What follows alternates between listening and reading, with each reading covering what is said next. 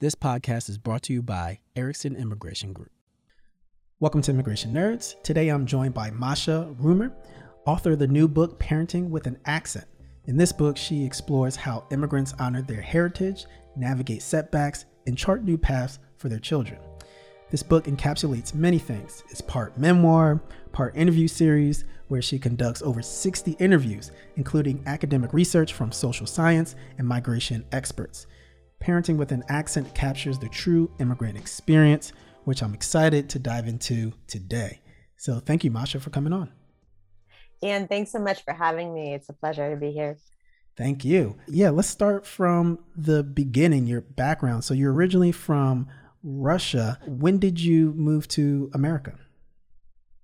Yes, so I was born in Leningrad, now St. Petersburg, um, and I moved to the United States just a year after the Soviet Union ceased to exist.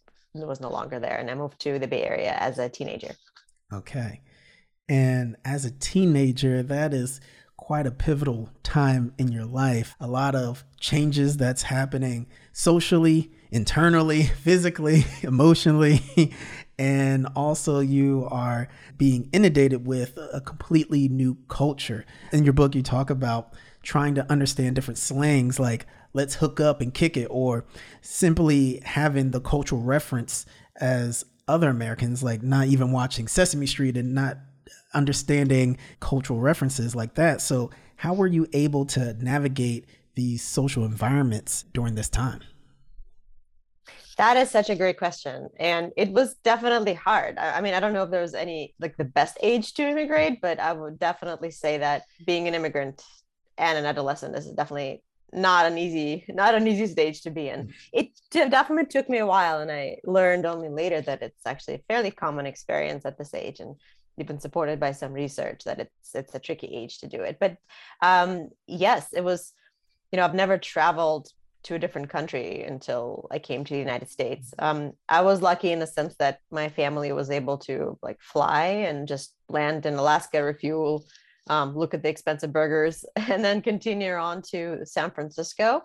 Um, but people who came from the Soviet Union shortly before we did had to go, um, you know, basically surrender their their citizenship, which is also what we did. But they had to stay for months in like refugee camps in Italy, in Austria, and then be resettled somewhere in the United States, and they didn't quite know where. So we didn't have that.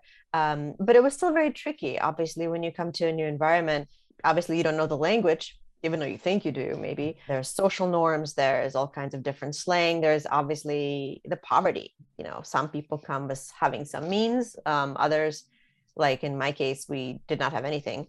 My parents had to relearn you know the their old textbooks. My father was an, is an engineer from scratch. My mother had to change careers um, take lessons. They all studied english diligently um, yes, and at the same time, trying to make sure that our family survived and didn't completely run out of money.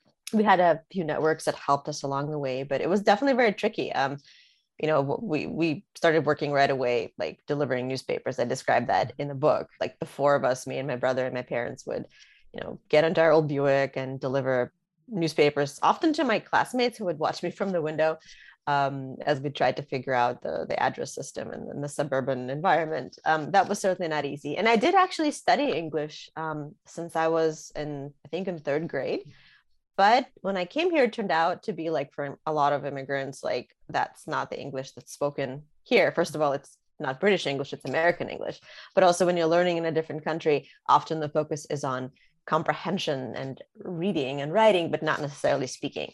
And slang, like, yeah, slang is like completely not it was not part of the picture when i was studying. Um, i did learn a lot of english also by translating um, song lyrics by the beatles oh, okay. but that that didn't turn great out to, to be very helpful when i came. Yeah like i knew a lot of the words but i didn't even understand what they meant half the time. But it's not something you can use when you're trying to become friends with your classmates like cite quote a song like under the sea or something. So it did take a, quite a bit of time um, but eventually you know um, yeah I, I adapted to, to my best ability. Yeah, that's awesome. And uh, could you describe maybe the the treatment because this is the early '90s and you're coming from former Soviet Union. I was wondering how welcoming that treatment was during that time, or did you have challenges along the way? Um, yes. Yeah, so at the time, it was actually not not the not the easiest time for California.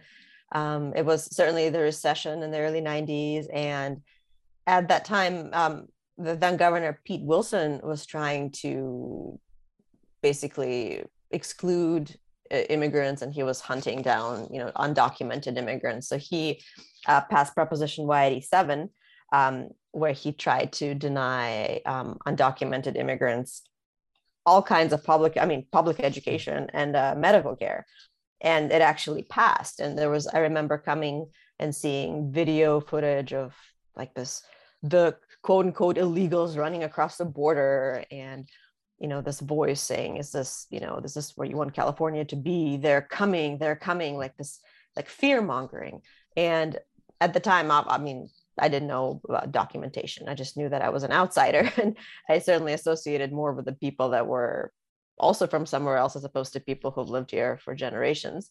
Um, and I did notice that, um, you know, as much as I could, that, you know, immigrants in my classroom and ESL, English as a second language classroom, weren't always treated well, even by our ESL teacher. I think maybe it was an exception because California and the Bay Area is so diverse and there's so many people from somewhere else here but I do remember later on, I realized there was a sign above the blackboard saying, Welcome to California, and I go back home. Wow. And I didn't realize what that meant, but like a few months later, I was like, wow, I wonder if that means that he's kind of not into us. And I remember we had this teacher yeah. who was, yeah, he wasn't really into like, he'd be like, stop speaking whatever language you're speaking. And um, he was the um, ESL teacher? Yeah. Yeah. It's like, dude, why did you get that kind of yeah. job? Right. It's a, it's a little unusual. Right profession. Uh.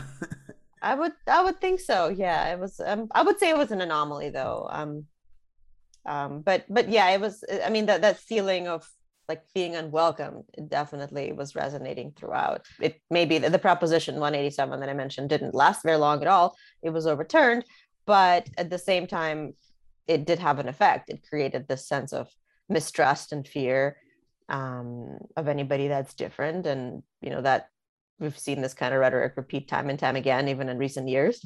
Uh, certainly, and it has an effect on people, whether they realize it or not. It makes people, immigrants, feel, you know, concerned about their safety, concerned about passing their languages down, speaking their languages in public, mm-hmm. and at the same time, those who are native born um, might, you know, fall for this type of rhetoric and, and become concerned and certainly feel like immigrants might be the scapegoat that they're looking for. Right.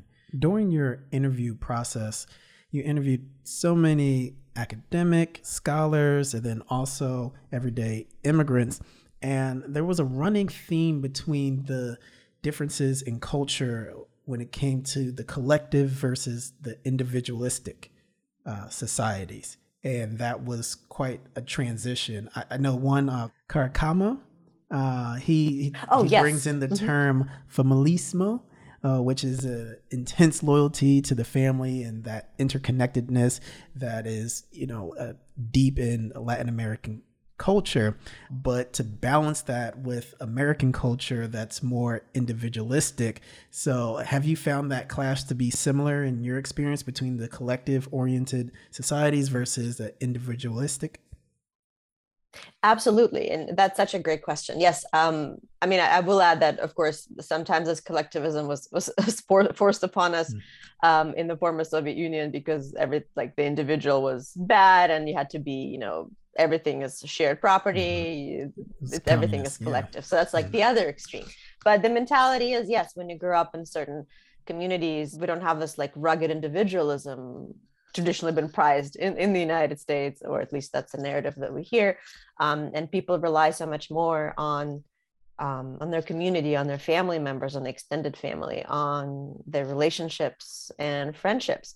I spoke and I, I read about this and spoke to others, including to this wonderful um, licensed psychologist who practices in Queens in New York. Um, Jaime Carcamo is his name. He was actually I, one of the reasons, one of the ways I found him is that um, he works a lot with immigrant populations. Um, Latinx populations, but also others. And he was involved in training other psychologists in responding to the 9-11 attacks mm. um, after it happened. Mm. And he also helped um, first responders and additionally um, immigrants that were participating in the cleanup of the World Trade Center site. And some of them were undocumented. So they were like bearing the brunt of, you know, the aftermath and as I call them in the book, they're unsung heroes because there were so many of them, and they haven't there hasn't been as much written about them and their efforts in uh, trying to get you know New York and the country back on track. And he was the one pioneering and you know these treatment methods of PTSD and so on. But yes, he he brought up familismo, which is a concept in a lot of Latin American cultures that the individual is not necessarily as prized as as the, the community. I mean it's so, certainly very important but the community is of utmost importance. Mm. and it's certainly something i grew up with as well. Um, you know when you do something you don't always think of how can it benefit me but um, will i bring shame to my community? Will my mother or my auntie speak ill of me at some at the next party right? What will people think? And that's certainly a big part of you know my upbringing as well uh, for better or worse. I think there's so many positives to it. Um, even before the pandemic, I think there's, um, and particularly in parenting, but in other ways, I think there's so much isolation um, in our culture, um, in the Western culture, and it's you know, commutes, you know, jobs, moving back and forth. You know, no, not a lot of social support networks, for example, be it with childcare um, or um, you know leave from from employment when we needed um, so that's something I've, I've, certainly encountered even in my relationships. Um, for example, a lot of people from the former Soviet Union, which I can speak to, speak to their parents almost daily, if not more than once a day. But a lot of other, a lot of people that I spoke to that were born here don't necessarily do that. You know, you're expected to leave the home when you're 18, um, kind of make your own life. You don't necessarily, you're not expected to speak as often to your family, but um, in a lot of immigrant communities that's not the case. And for better or worse i mean that's a lot of people live with that kind of shame and being always controlled by the i can even bring the, the encanto right example of the grandma kind of being the the the force um, of the of the family. And that can be certainly have its positive and negative sides as well. Right. You talk about keep what works and discard what doesn't. So how do you go about this selection process well, that's that's exactly that. Immigrants and their kids um, are in this unique position that we often feel sort of homeless. We don't hmm. necessarily feel like we belong, like we can go back to our birth country and feel like our language might be a little bit rusty, or we don't necessarily fit in anymore there. Um, and people can tell even if we don't know do know some of the language but at the same time there is this feeling of being an outsider and a lot of people that i spoke to psychologists um, also confirm that just because you know you might be fluent in english and just because you already have citizenship or some kind of documentation or green card it doesn't mean you always feel whatever american really means mm-hmm. um, there are so many nuances there so many of those like you mentioned sesame street which i describe in the book like you might not have the same childhood experiences or the formative experiences um, or a lot of the traumas. I mean so many of us have traumas that might be just different but the trauma of immigration and losing your home um, and having to kind of restart from scratch and even changing your identity and languages depending on who you speak to and where um, and trying to find your tribe. So those are all very challenging you know situations and nuances. And and also when an immigrant ends up having kids then there's this flood of experiences and opportunities of how do i raise my child? What language do i speak to her? Uh, what traditions do i use? And sometimes we you know want to keep a lot of our upbringing but at the same time some of those aspects are something that we want to not keep any longer. Um, for, for me certainly it was like a, a decision making process it's not even so much conscious necessarily mm-hmm. like i wanted to keep so much of the the food i grew up with and the, the movies and the cartoons and um, some of the experiences that that are not even as as simple to describe as like a plate in front of you but other aspects of it like extreme maybe ex- extreme um, com- communal based child rearing is not necessarily something I want, like the the shaming, right? It's part of the upbringing in many countries, like I mentioned, including mine, is um, everybody's kind of looking after you and helping. So there's that community. But at the same time, you might be like scolded by somebody on the street for not dressing a certain way or like crying. Like if a child is crying in a public place, the mother might be shamed for that, so to speak. Mm-hmm. Um, that mm-hmm. so yeah, and that's something that I'm not not a huge fan of. So I um, try not to not to do that. And um, so mm-hmm. that's that's one of the examples. But that's also a position of, I guess, um, it's it's extremely exciting to be able to recreate your rituals all over again. You know, sometimes with your partner. Um, if you're raising children or if you're in a relationship, you can create a whole set of new dynamics and uh, traditions. Right. It's a mix how you plan to socialize together. Yeah, old and the new, and that's actually quite empowering. And mm-hmm. that's uh, there are a lot of benefits to that. One of the people I spoke to for that is uh, Professor Philip Kasinitz, who works at um, the City University of New York Graduate Center, and he's um, a presidential scholar of sociology there. He used to be the, the head of the department there as well. So he studies the phenomenon of picking and choosing quite a lot. He um, he wrote, actually co-wrote a book called Inheriting the City, where he described these observations he's made about children of immigrants and um, those who came at a very young age as immigrants in the New York area. And he says that it's a very empowering thing to pick pick and choose. Maybe there's a lot of sexism in the old traditions, so some children of immigrants leave that behind, um, or maybe there's this in- extreme focus on education and survival and grittiness, no matter what. And if you put those together, it can really benefit you. There's even something called a second generation advantage uh, mm. that he refers to that children of immigrants tend to often outdo, um, usually outdo their parents and a lot of markers of success like graduation rates, um, you know, English fluency, um, school grades, and um, often they even outdo their peers uh, that were born in the United States just because of a lot of these qualities of having to reinvent themselves. That's awesome. Uh, you, you touched upon it a little earlier about language and how important that is in culture and maintaining the culture, preserving culture. Um, how do you manage a bilingual household? Like, how do you convey to your children the importance of the mother tongue and being able to talk to relatives? I, I remember I was reading a portion where you was trying to negotiate with your daughter uh, when reading Goldilocks and the Three Bears, and so uh, I guess the term for bear is Mishka. Mishka. Yeah. Oh, that's right. Yeah, Mishka. Yeah. Right. It's like say Mishka. Mishka. It's like no, I don't want to say it's bear. And you kind of like, leave me alone, mother. yeah, trying to like negotiate to you know teach the language. Um, so when children are not immersed in the culture outside the house, you know, how do you manage that?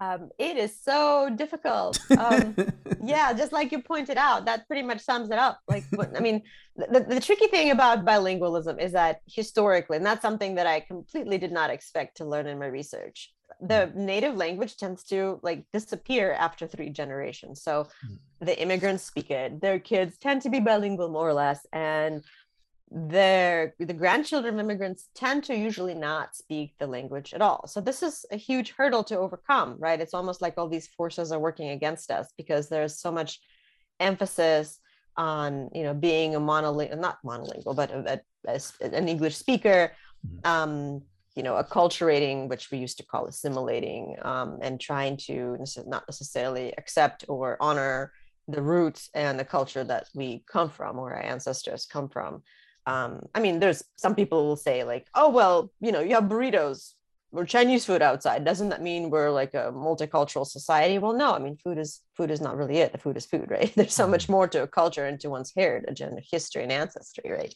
Mm-hmm. Um, so that's, I mean, we're working, we're up against a lot of challenges. Um, and I know that speaking my language was very important for me as a parent, and it was really important for me to teach that to my kids. And obviously bilingualism has lots of advantages that are cognitive like multitasking and um, maybe even some studies show there's greater empathy. Um, you know you're able to see the world from different points of view. But to immigrants like myself it's it's not even so much the benefits it's the ability to see the world from from the parents perspective and to connect to our ancestors to speak to the grandparents to maybe travel to the country of origin and meet all those cousins that maybe you've just seen pictures of. Like my, my kids and my husband have never been to Russia, and I've only been back once, to be honest. Um, I mean, it's also politically kind of unstable, so I'm not sure when that visit's going to happen, to be honest. Um, but at some point, I would certainly love to go. Um, but it's really hard to teach them. Um, some people have a slightly easier time, especially if they live entrenched in that language community. Mm. Um, like if both parents if they're if it's a two parent household they speak the same language around the children you know only that language that's easier to do. Um, there's also an approach called one parent um, one language or one um, person one language opol and that tends to be pretty successful. Like if you know one one parent speaks one language and the other one speaks another one to the child exclusively. People say um, there's research that shows it's got a 75% success rate or so. Hmm. um, I can see there but again, be competition between the parents because like if right. the child like prefers one language over the other, it's just like, oh, okay, I'm favored. right, right. And there's so many, you're totally right. There's so many psychological dynamics there. There's um I mean, it's almost like a competition and there's never a balance of those two languages. Like, hmm. especially if you have um the one of the family I spoke to is um one dad um, speaks Spanish. He's from El Salvador, and the other dad, it's a two dad household. He speaks uh, Russian, and the English they speak English with each other, but they speak their native languages to their daughter. And of course, she's learning them gradually. She's still very little, but once she goes out in the world, she will hear that English is the dominant language, and they're already prepared for that. That she will prefer English because that's what she's hearing all around her with her peers. She doesn't necessarily want to be different and stand out. When I tried to do this one parent, one language, it became difficult because at one point the child is might start resisting it mm-hmm. because mm-hmm. they're in this monolingual environment outside, and it might be hard to find a childcare provider or daycare or preschool that focuses on that language exclusively. It's that which is we didn't find anything Russian like that where we lived. So mm-hmm. it was I tried kind of like not I wouldn't say forcing, but I was insistent. No, please speak this language. I was begging her. I was negotiating, trying to bribe her, and she just would not have it, even though she was pretty young. So I decided to step back and give it up, and um, still, you know, speaking to her, having the background noise of Russian, but I didn't force her to do it, to speak it, or to read those books. And eventually, she just came back to it, and in just a few months, and you know, we picked up where we left off, and um, they're bilingual. That I mean, obviously, English is stronger, but they are um, learning and they're interested in Russian. And hopefully, it'll just keep growing. And the one thing I will say about that one parent, one language is that it's also um, one of the biggest reasons I wrote this book is there's I didn't find a lot of information or a lot of support in like the language, but also just the identity of being an immigrant that's out there. Mm-hmm. Um, I think there were like a lot of books on how to raise a bilingual child, but they were so strict. Um, it almost felt like if you do not use this method, you are not, it's not going to work out for you. So why even try? And parents are overworked as is, you know, we're always feeling guilty about something. Um, and a lot of times we simply are not able to stick to that one parent, one language. Some parents do, and that's wonderful, but not everybody can, especially if you go to, you know, look at people who are um, you know, new arrivals or maybe are socioeconomically disadvantaged or they're not able to hire nanny or send their kid to some kind of a special language daycare or preschool or who are working round the clock in multiple jobs. And they do not have the resources to keep watching their child's language or to nurture that one parent one language approach or to teach mm-hmm. them the abcs when they're like completely exhausted at the end of the day. Um, so a lot of times we just mix our languages when we speak and that also works. Maybe it's not necessarily as extremely effective but it can still work. Um, and that's partly what i've been using at home a lot of the times as well.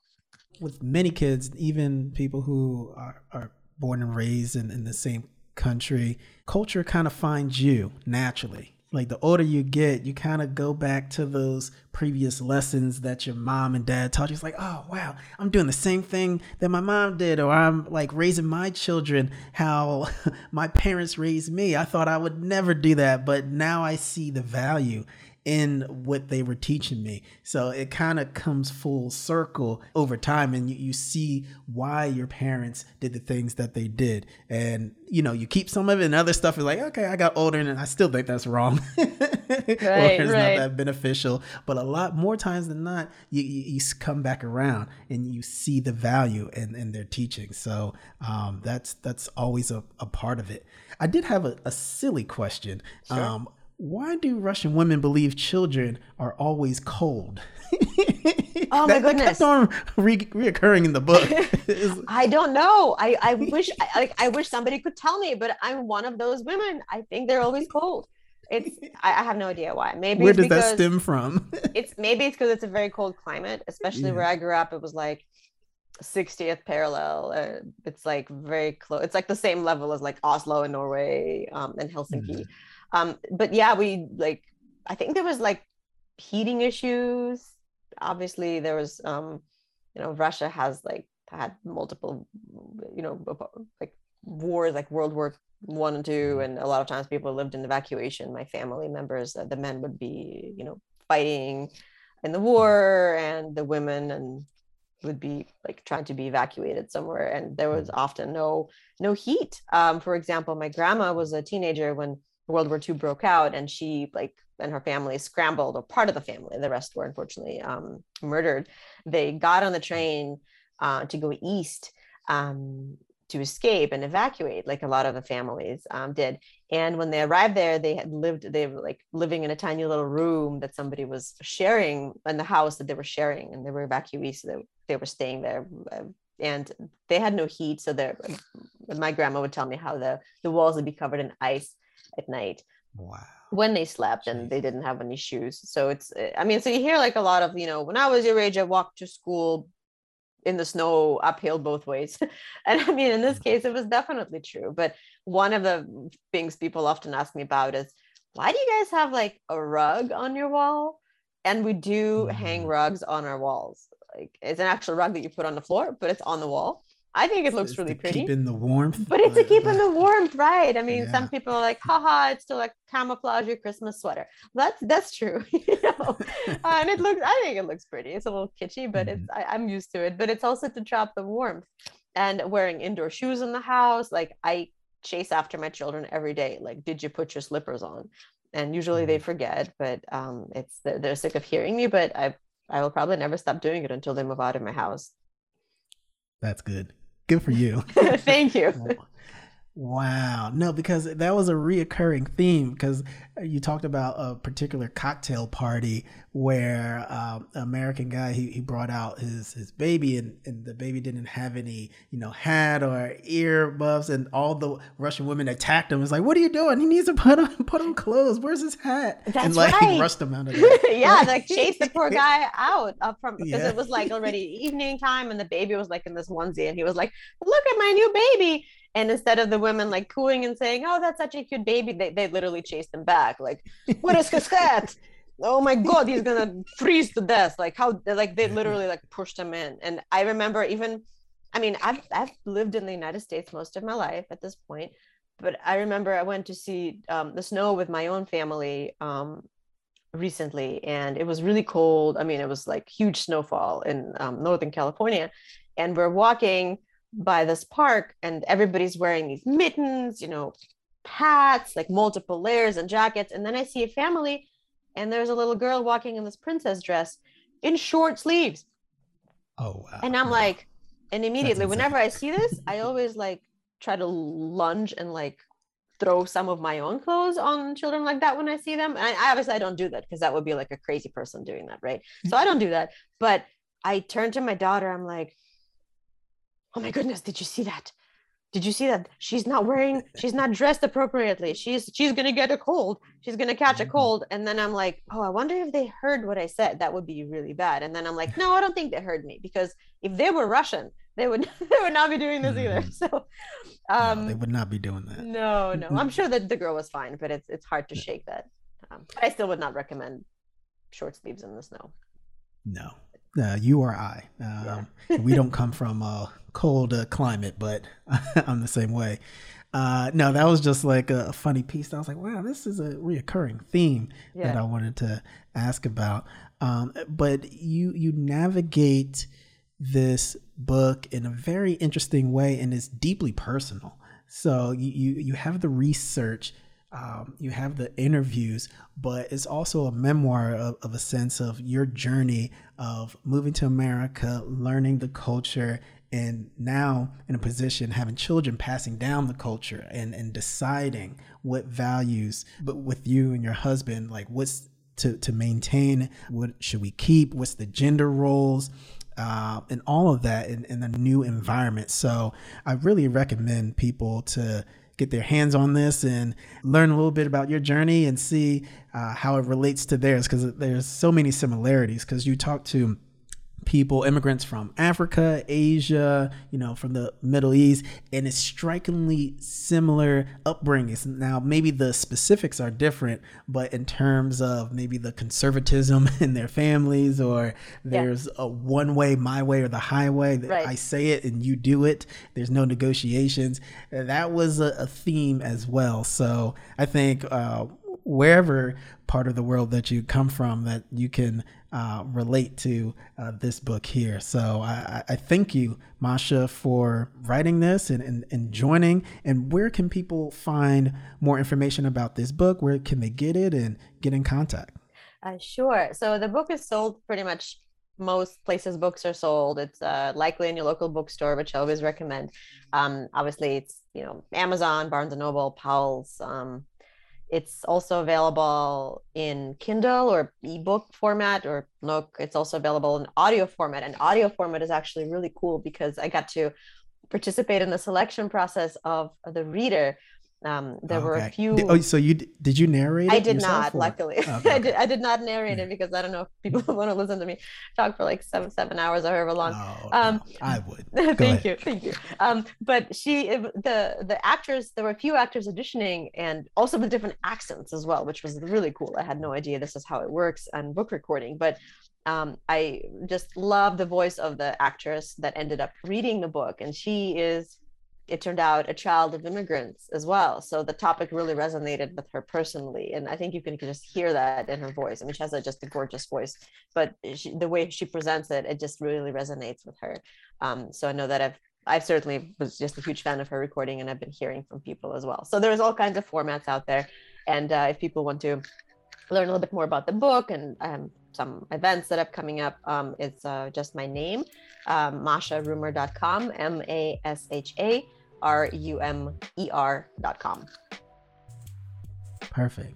Well, Masha, when part two comes out, you're going to have to come back to us and we're going to talk about it. it would be my pleasure. And thank you so much for having me on today. I really enjoyed all of your questions and, and your feedback. It, it's I'm, I'm very honored. Thank you very much. Follow Immigration Nerds on Twitter at IMM Nerds and Erickson Immigration Group on LinkedIn to join in the conversation. I'm Ian Gaines. See you next week.